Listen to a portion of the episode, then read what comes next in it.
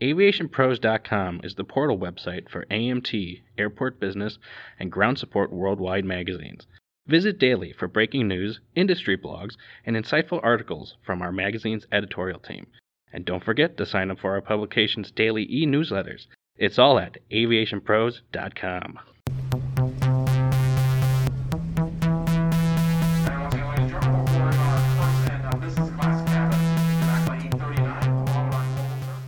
Hello, everyone, and welcome to another edition of the Aviation Pros podcast. I'm Joe Petrie, editorial director for Aviation Pros. Atif Elkadi was recently named the new chief executive officer for Ontario International Airport, which has seen major growth since it went to a local ownership model in 2016.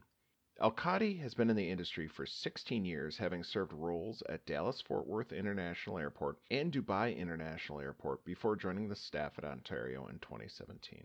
I recently spoke with Atif about the current state of the airport and what the future will hold going forward under his leadership. Well, first off, thanks for speaking to me today and congratulations on the position.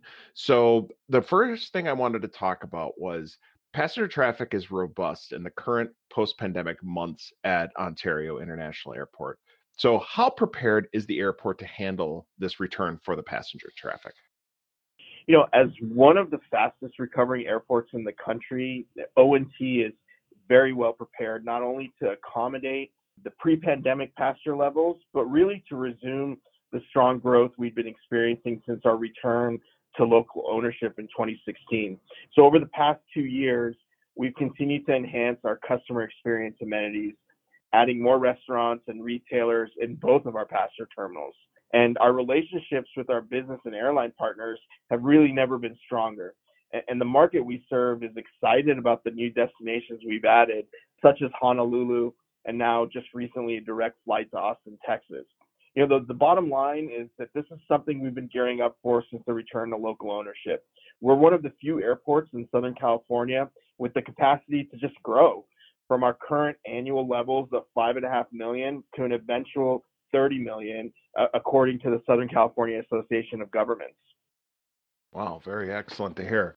So cargo has been a pretty strong component for ONT in recent years. Do you expect this trend to continue, or is the market changing in your region that the demand or more focus might change? You know, continued cargo growth is absolutely a big part of our future. You know, ONT is situated in the middle of one of the most robust supply chain hubs in the world. The immediate market we serve, the Inland Empire and San Gabriel Valley, is home to a distribution network on par with any in the U.S., providing nearly 250,000 jobs for our region. Now, our cargo partners, notably FedEx, UPS, and Amazon, continue to expand their local operations. So in November of 2020, FedEx opened its new 250,000 square foot operations center at ONT, more than tripling its footprint here. They used to do about maybe 1,200 packages an hour. In this new facility, they can get it up to 12,000 packages an hour. You know, and part of our bullishness on cargo is that e-commerce, it's not going away. If anything, the pandemic really hastened what was already happening in the consumer market, and the ability to process and deliver goods quickly and efficiently is a huge competitive advantage for retailers. And through our cargo partners, we're really able to provide that for them.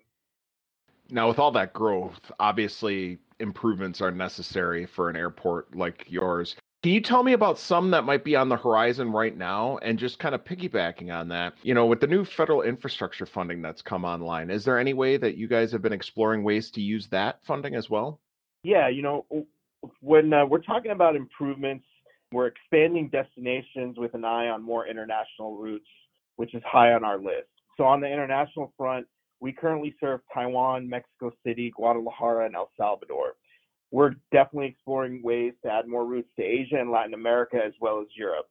As we do, enhancing our global passenger services is something we're taking a close look at. You know, this would include expanding our customs capabilities and possibly building an international terminal. Now, access into and out of the airport is something we're already deeply involved in with our regional partners. So in the next few years, a new zero-emission bus rapid transit system will connect ONT with key points throughout our region.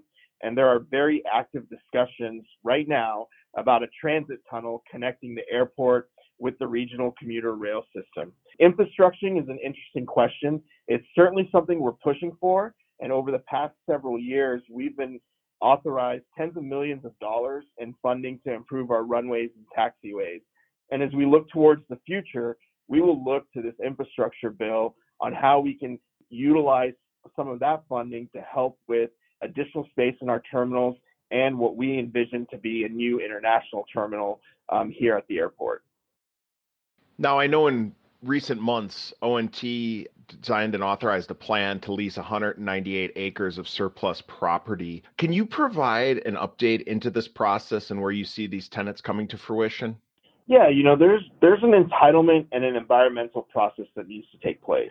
So as part of the agreement that was approved by our Board of Commissioners in December, Can-Am Ontario LLC will develop that vacant property for industrial use in compliance with airport compatibility plan that's required under the state law. So that's really where the process is right now, and we're just following all the process and procedures that have been put in place to get to that final stage where the developer will bring in kind of the industrial portions here at the airport. And my last question for you today is, it's been 5 years since Ontario went to the local control model in determining its own future. And it's been no secret the success that you guys have been having there so far. So let me ask you this, looking ahead, where do you see the biggest opportunities being in the next 5 years? I would love to give you a great airport analogy that the sky's the limit, but I will add more to that and say that continuing to expand service and destinations really for the fastest growing population and economic center in Southern California. You know, the Inland Empire itself saw household growth of 33,000 in 2020. That's the second largest increase in the United States, and it's expected to grow 27% over the next 25 years. You know, serving this growing population and the businesses that are coming here in record numbers as well is a huge opportunity for the airport. You know, and as we talked about, cargo growth is a major opportunity given our location and the economy that has been built around the logistics center.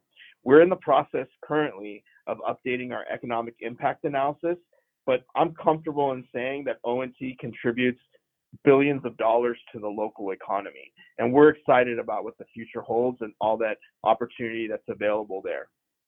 Wonderful. Thank you for your time today, Atif. Can't wait to see more success going forward.